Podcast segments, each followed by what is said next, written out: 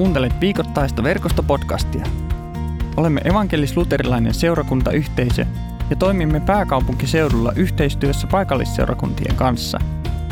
Olet lämpimästi tervetullut mukaan verkoston messuihin ja pienryhmiin. Jos haluat tukea työtämme tai saada lisätietoja verkostosta, käy osoitteessa verkosto.net. Hyviä kuunteluhetkiä. Eli päivän evankeliumiteksti on Luukkaan evankeliumista ja luvusta 17, saadaanko se tuonne näytölle. Matkalla Jerusalemiin Jeesus kulki Samarian ja Galilean kautta. Kun hän tuli erääseen kylään, häntä vastaan tuli 10 miestä, joilla oli hankala ihosairaus. He pysyivät etäällä Jeesuksesta ja huusivat apua. Jeesus, mestari, sääli meitä. Kun Jeesus näki heidät, hän sanoi, menkää ja käykää näyttäytymässä papille. Kun he olivat menossa, heidän ihonsa puhdistui. Yksi miehistä kääntyi takaisin, kun huomasi parantuneensa. Hän ylisti Jumalaa kovalla äänellä ja heittäytyi kasvoilleen Jeesuksen jalkojen juureen ja kiitti häntä. Mies oli samarialainen. Jeesus sanoi, eivätkö kaikki 10 parantuneetkaan, missä ne 9 muuta ovat? Eikö muita kuin tätä toiseen kansaan kuuluvaa kiinnosta antaa kunnia Jumalalle? Hän sanoi miehelle, nouse ja mene, pelastuit, koska olet minulle uskollinen.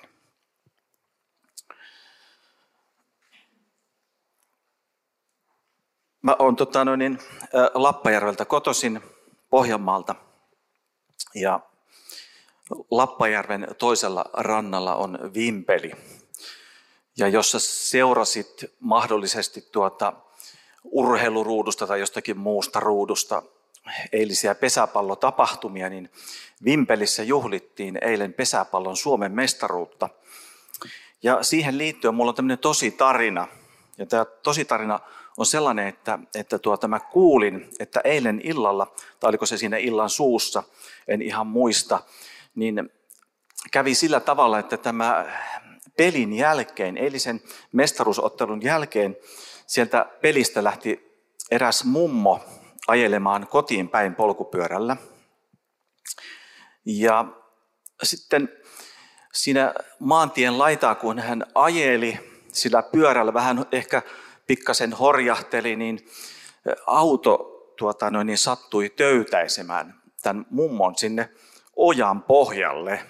Ja hän kaatui sinne pyörineen ja meni sinne ojan pohjalle kumoon. Ja tälle auton kuljettajalle tuli tietysti hätä, että kuinkahan mummolle nyt sitten oli käynyt. Ja hän meni eilen tosiaan niin katsomaan sinne ja kyseli, että kuinka kävi. Ja mummo hihkaisi sieltä ojan pohjalta, että Vimpeli voitti. Ja tämä on siis tosi juttu, että tapahtui tämä niin ajankohtainen tarina. Päivän teemana on siis kiitollisuus ja tämä ehkä kuvaa yhden näkökulman siitä, että mitä se kiitollisuus voisi olla ja miten se voisi ikään kuin meidän elämässä tarkoittaa ja kantaa meidän elämän keskellä. Mä pohdin tästä kiitollisuusteemaa ihan aluksi ja mietin, että mistä mä oon kiitollinen ja mistä ehkä me kaikki voidaan olla kiitollisia, niin yksi mun elämässä pitkään tämmöinen kiitollisuuden aihe on ollut tämä verkostoyhteisö. Ja se liittyy ehkä tämmöiseen niin kuin uskon jotenkin matkaan siitä, että yhä enemmän mä koen, että mun usko liittyy siihen, keiden kanssa mä matkaan ja keiden kanssa mä sitä uskoa elän todeksi. Ja siihen liittyy tämmöinen yhteisöllisyys ainakin itsellä yhä enemmän ja enemmän. No, sitten toisaalta taas kiitollisuudessa, niin mikä on sitten taas semmoinen hankala, mikä mikä mulla omassa elämässä on vienyt kiitollisuutta, niin se on varmaan ollut vertailu.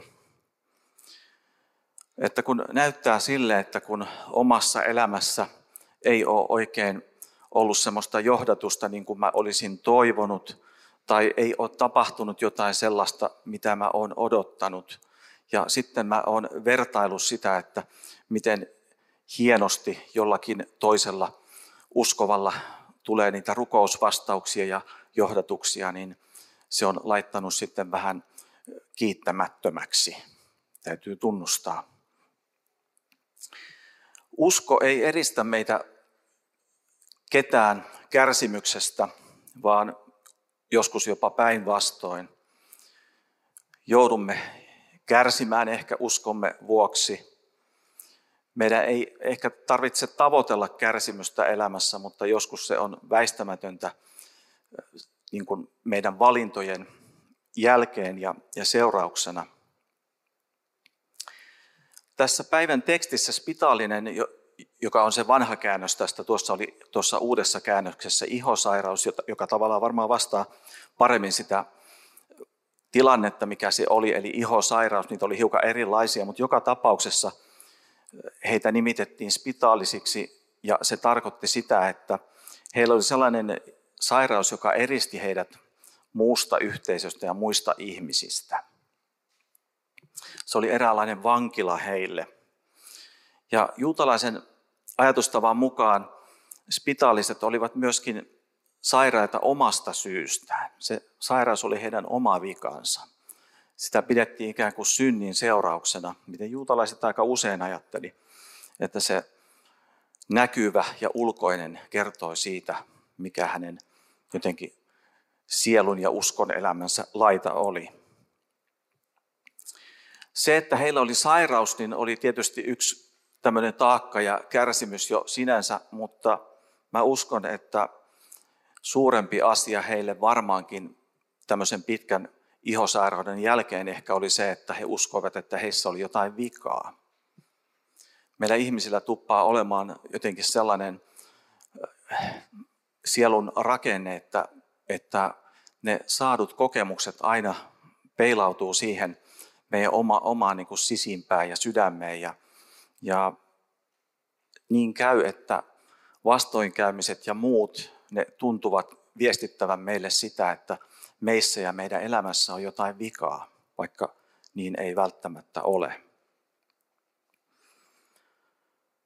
Mä luulen, että tämä on sellainen kokemus, joka on tuttu meille kaikille, koulukiusatuille, työpaikkakiusatuille, ei-toivotuille. Meidän saama viesti on se, että meidän ja meissä on jotain vikaa ja tämmöinen vastoinkäyminen saa meitä joskus arvioimaan jopa meidän Jumalan suhdetta ja meidän vaellusta Jumalan edessä uudelleen. Kollektiivilla on yksi sellainen laulu, joka mulla on tässä vähän mielessä. Se on semmoinen laulu kuin Iankaikkiset käsivarret, jossa on sellainen ajatus, että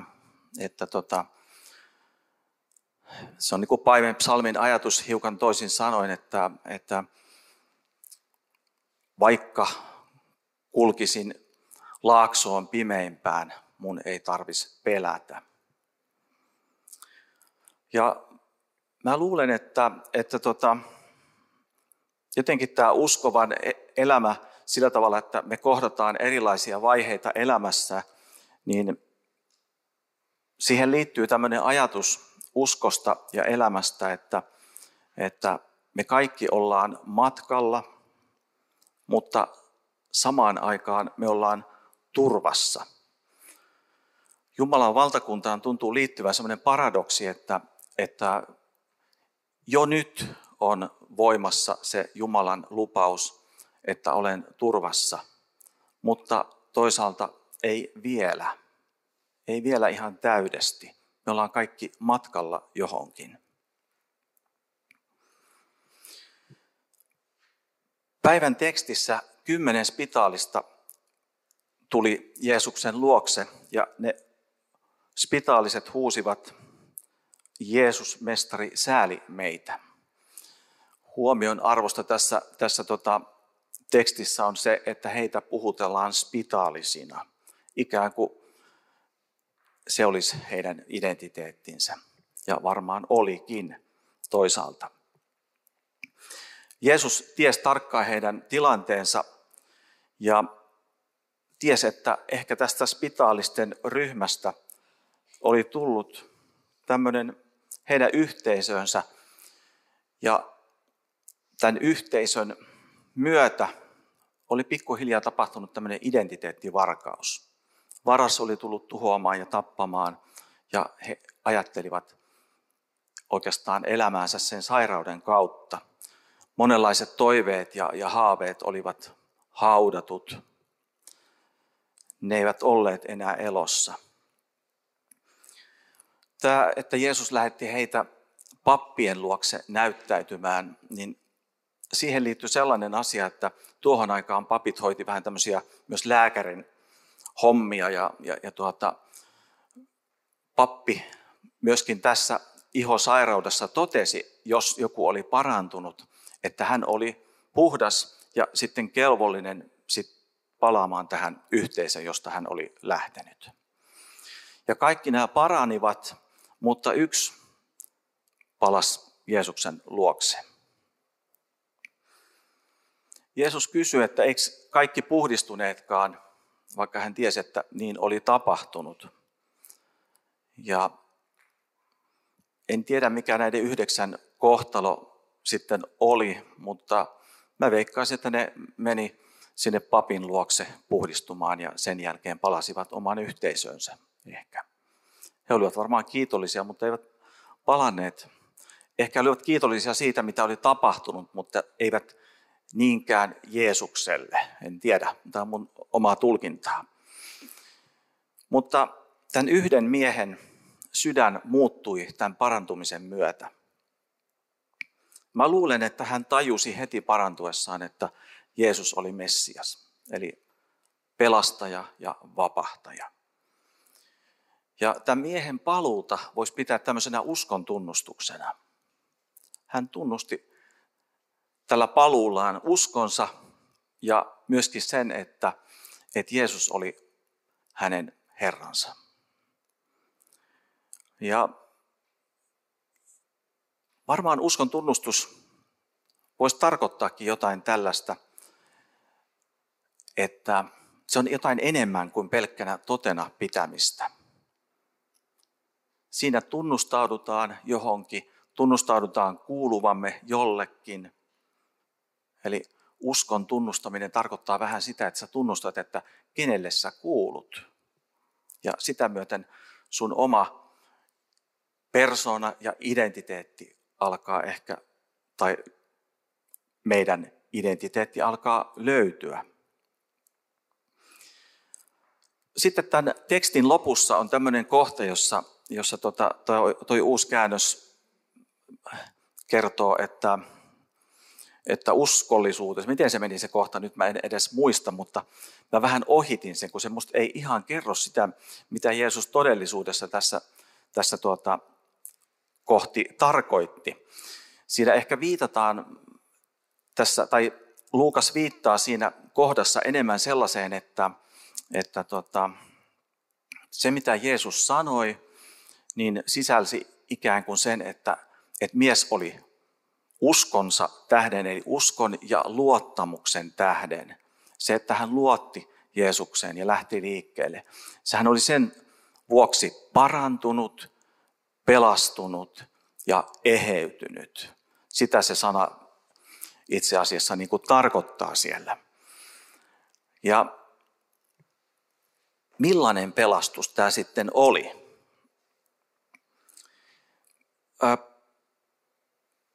Mun ajatus tähän oli ikään kuin se, että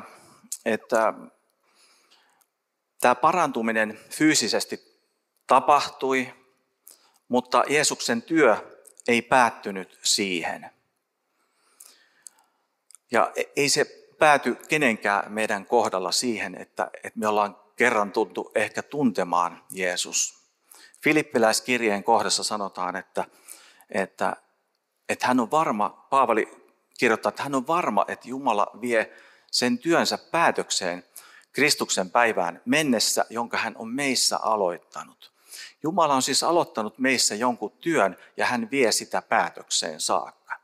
Tämmöiseen lupaukseen me voidaan turvautua ja Jeesuksen työ ei ole päättynyt meidän kenenkään kohdalla. Pelastukseen liittyy ehkä myös semmoinen ajatus myös, että me ajatellaan usein, että pelastus on tosiaan sitä taivasta varten, me ollaan pelastettu taivaaseen, mutta tässä Jeesus selvästi viittaa siihen, että me ollaan pelastettu myös elämään. Me ollaan pelastettu tätä elämää varten myöskin. Ja siihen pelastukseen sisältyy tämmöinen ajatus, joka löytyy Luukkaan evankeliumista taas, joka kertoo Luukkaan evankeliumin 4. luvussa Jeesus puhuu siitä, että mitä varten hän tuli. Hän tuli tuomaan köyhille ilosanomaa, päästämään sorrettuja vapauteen, antamaan näkönsä sokeille ja julistamaan Herran riemuvuotta. Toi Herran riemuvuosi on sellainen kauhean aika moniulotteinen juttu, mutta että siinä yksi ajatus oli, joka kiinnitti mun huomiota. Se oli se, että riemuvuodessa ihmisarvo palautettiin niille israelilaisille, jotka olivat myyneet itsensä orjiksi. Eli heille palautettiin ihmisarvo ja he saivat riemuvuonna palata ennalleen. He saivat palata siihen maahan, josta he olivat lähteneet ja jonka he olivat myyneet. Eli ikään kuin nollattiin peli. He saivat kaikki syntinsä anteeksi. Ja tällaista riemuvuotta Jeesus tuli omalla toiminnallaan julistamaan. Ja tämä riemuvuosi on ikään kuin edelleen menossa. Me elämme siis armon aikaa ja me eletään sitä armon aikaa Jeesuksen paluuseen saakka. Nyt on siis armon aika. Ja sitä voisi toisella sanalla sanoa riemuvuodeksi. Jeesus palauttaa siis meidän elämässä ennalleen jotakin sellaista, mitä emme osaa aina edes nähdä. Ja tässä päivän tekstissä me nähdään, että usko oli tämän eheytymisen lähtökohtana. En tiedä, katoitko eilen, satuitko näkemään telkkarista sellaista ohjelmaa, jossa puhuttiin äidin, lapsen ja semmoisen uskonnollisen yhteisön vaikutuksista lapsen elämään ja uskoon. Mä näin semmoisen pienen pätkän ja siinä oli sellainen ei-kristillinen yhteisössä kasvanut äiti ja lapsi. Ja tässä ohjelmassa tämä lapsi kertoi siitä, että miten hän omassa lapsuudessaan sai oikeastaan suurimman osan siinä Jumala-suhteessaan ja uskossaan pelätä. Pelätä sitä, että Jumala näkee, Jumala rankaisee häntä niistä virheistä, mitä hän tekee. Ja myöskin hän sai pelätä sitä, että hän ei pääsiskään perille taivaaseen. Semmoisia hän pelkäsi. Ja se on aika iso taakka kantaa pienellä lapsella ja varmaan aikuisellakin, että Jumala näkee kaikki sun virheet ja muistaa ne myös. Siksi on aika tärkeää se, että meidän uskon kohde on oikea. Tämä mies palasi tosiaan Jeesuksen luokse ja tämä on yksi niistä monista kohtaamisista, joita Jeesuksella oli ihmisten kanssa. Yksi sellainen kohtaaminen oli syntisen naisen kanssa Fariseuksen kotona. Ja Jeesus kysyy siellä, että mikä oli se anteeksiantamuksen merkitys. No, se merkitys oli se, että tämä nainen, joka oli julkisesti syntinen ja epäonnistunut elämässään, niin sai anteeksi paljon ja Jeesus sanoi, arvuutteli fariseukselta, että kumpi rakastaa enemmän, se joka saa anteeksi enemmän vai se joka saa anteeksi vähemmän. Toinen ehkä tärkeä raamatun kohta tai kuvaus tästä on tuhla ja pojan kertomus, jossa poika palaa isän luokse ja saa siinä sen identiteettinsä takaisin. Eli se, mitä häneltä oli varastettu, se hänen identiteettinsä isän lapsena, se palautettiin takaisin, kun hän tuli isän luokse. Hän sai lähteä elämään uudestaan elämänsä siitä käsin, että hän oli isän lapsi. Ja mä ajattelisin, että se tarkoittaa ehkä myöskin, tai voi tarkoittaa meille sitä, että se, mitä mä olen, voisi jollakin tavalla määrittää sitä, mitä mä teen ja mitä mä valitsen, ennemminkin kuin, että se, mitä mä teen, määrittää se, mitä mä olen. Oliko sekavasti sanottu? Mutta siis se, mitä olen, määrittää sitä, mitä mä valitsen. Ja mä elän elämääni siitä käsin ja siitä keskipisteestä, että mä olen isän lapsi. C.S. Lewis puhui tämmöisestä teemasta tähän identiteettiin liittyen, että Jumala meidän elämässä on meidän elämän alkupiste, keskipiste ja päätepiste.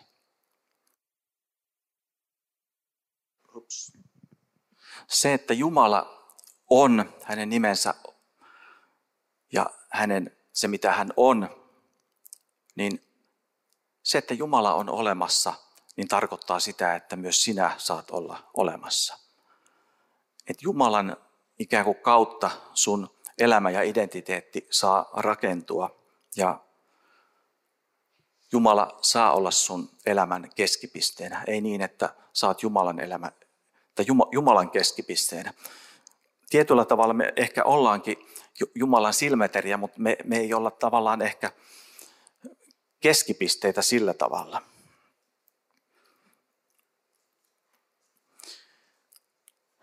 Tämä ajatus siitä, että missä tuossa alussakin ylistettiin ja jotenkin mun mielestä tässä kuuluu, niin kuuluu tuossa ylistyksessä itselle, on jotain sellaista, että tämä kristityn elämä on matka, jossa kohdataan erilaisia vaiheita kohti luvattua maata. Me saadaan tehdä tätä matkaa turvassa ihan samalla tavalla, tietyllä tavalla kuin tätä voisi, tai jotkut ovat verranneet Israelin kansan matkaa Egyptistä vapautumisen jälkeen kohti luvattua maata. Siinä oli erilaisia vaiheita ja siihen ei aina kuulunut sellainen vaeltaminen tai toiminta Jumalan mielen mukaan, vaan aika usein siellä oltiin nurkumielellä ja kapinoitiin. Ja mä mietin sitä, että entäs jos meidän elämässä sitä kiitollisuutta ei sitten oikein tahdo löytyäkään, jos tuntuukin, että sitä kiitollisuutta ei oikein tuu. Kiitollisuus on vähän semmoinen epäkiitollinen aihe, että jos sä alat odottamaan ja puristamaan kiitollisuutta, niin vaatimus siitä kiitollisuudesta on sellainen, joka lyö meidän sieluun usein lukon, että sitten se kiitollisuus ei onnistu senkään vertaa. Mutta mä ajattelisin niin, että näissä kertomuksissa, jossa nämä Jeesuksen kohdanneet ihmiset sai anteeksi ja lähtivät elämään siitä anteeksi antamuksesta, niin se ehkä muodostuikin semmoiseksi, että siitä kumpusikin semmoista kiitollisuutta ja ylistystä Jumalaa kohtaan, joka helpotti heitä siinä matkan teossa. Ja varmaan samanlaista tämä matkailu niin kuin meidänkin elämässä on sillä tavalla, että mä uskon, että Jumala rohkaisee meitä jokaista kulkemaan semmoista henkilökohtaista matkaa Jumalan kanssa. Ja tuohon alussa, kun puhuin siitä vertailusta, niin tämmöinen sisäinen matka tai sisäinen kulkeminen Jumalan kanssa, niin niin se voi olla sellainen, josta kiitollisuus voi omaan elämään löytyä. Jumalan tunteminen ja Jumalan läheisyys voi olla sellaisia asioita, jotka kiitollisuutta meidän elämään saattaisi tuoda.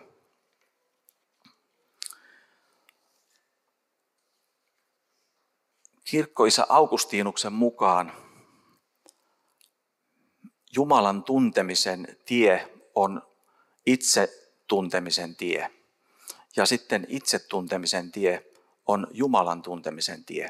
Eli mitä paremmin sä tunnet itseäsi, sitä paremmin sulla on tai meillä on mahdollisuus tulla tuntemaan Jumalaa. Ja taas toisinpäin, se, että me tiedetään jotakin Jumalasta, ymmärretään hänestä, se antaa meille mahdollisuuden ymmärtää myös sitä, keitä me ollaan.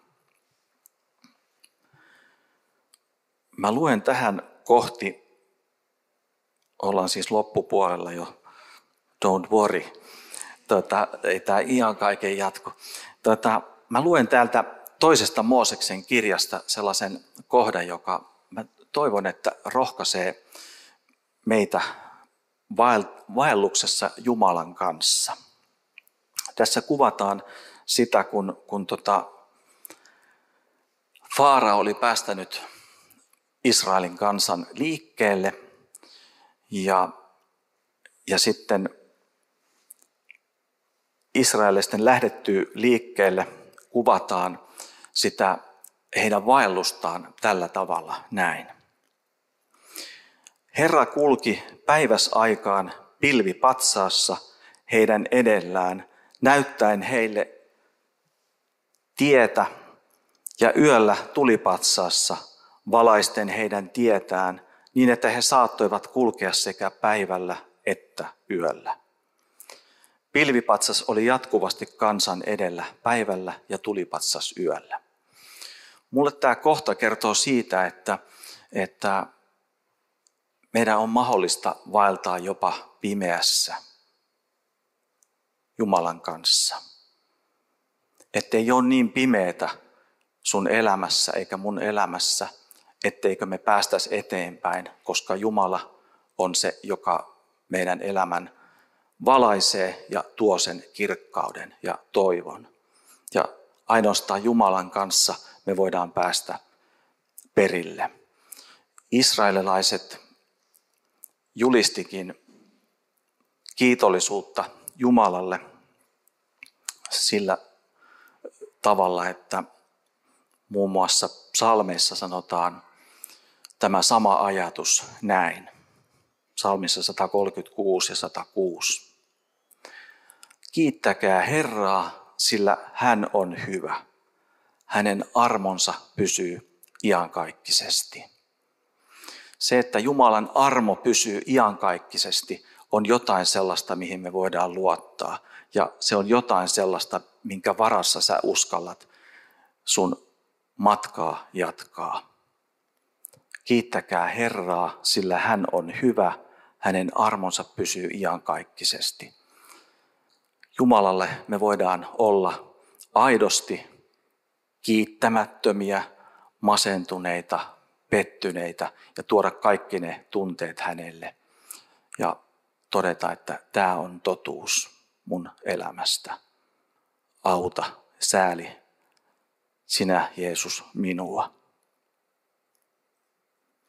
Kiitollisuuteen tuntuu liittyvän sellainen, että kiitollisuus lisääntyy samalla tavalla kuin rakkaus ja usko, kuin niitä tunnustetaan. Nyt me tunnustetaan yhdessä Jumalan edessä ensin meidän syntisyytemme ja syyllisyytemme, ja sitten me tunnustetaan kiittäen meidän uskomme häneen ja hänen herrauttaan. Rukoillaan yhdessä.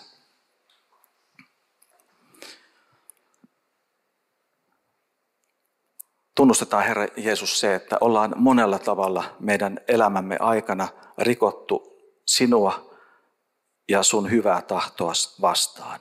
Me tarvitaan sinun armoa ja anteeksiantamusta tänään.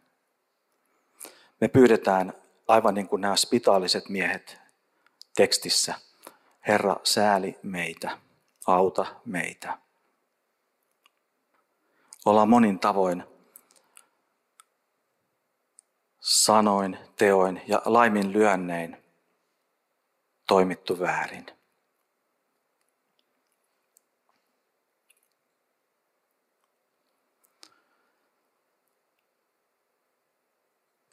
Ja Jeesuksen evankeliumi on se, että hän sanoo, että hän antoi ainokaisen poikansa, ettei yksikään, joka hänen uskoo, hukkuisi, vaan saisi pelastua. Ja siksi Jumalan palvelijana julistan sulle tänään synninpäästön Isän ja Pojan ja Pyhän Hengen nimeen. Aamen. Kiitos kun kuuntelit Verkostopodcastia. Seuraa meitä somessa ja tule mukaan verkoston jumalanpalveluksiin ja pienryhmiin. Lisätietoja löydät osoitteesta verkosto.net.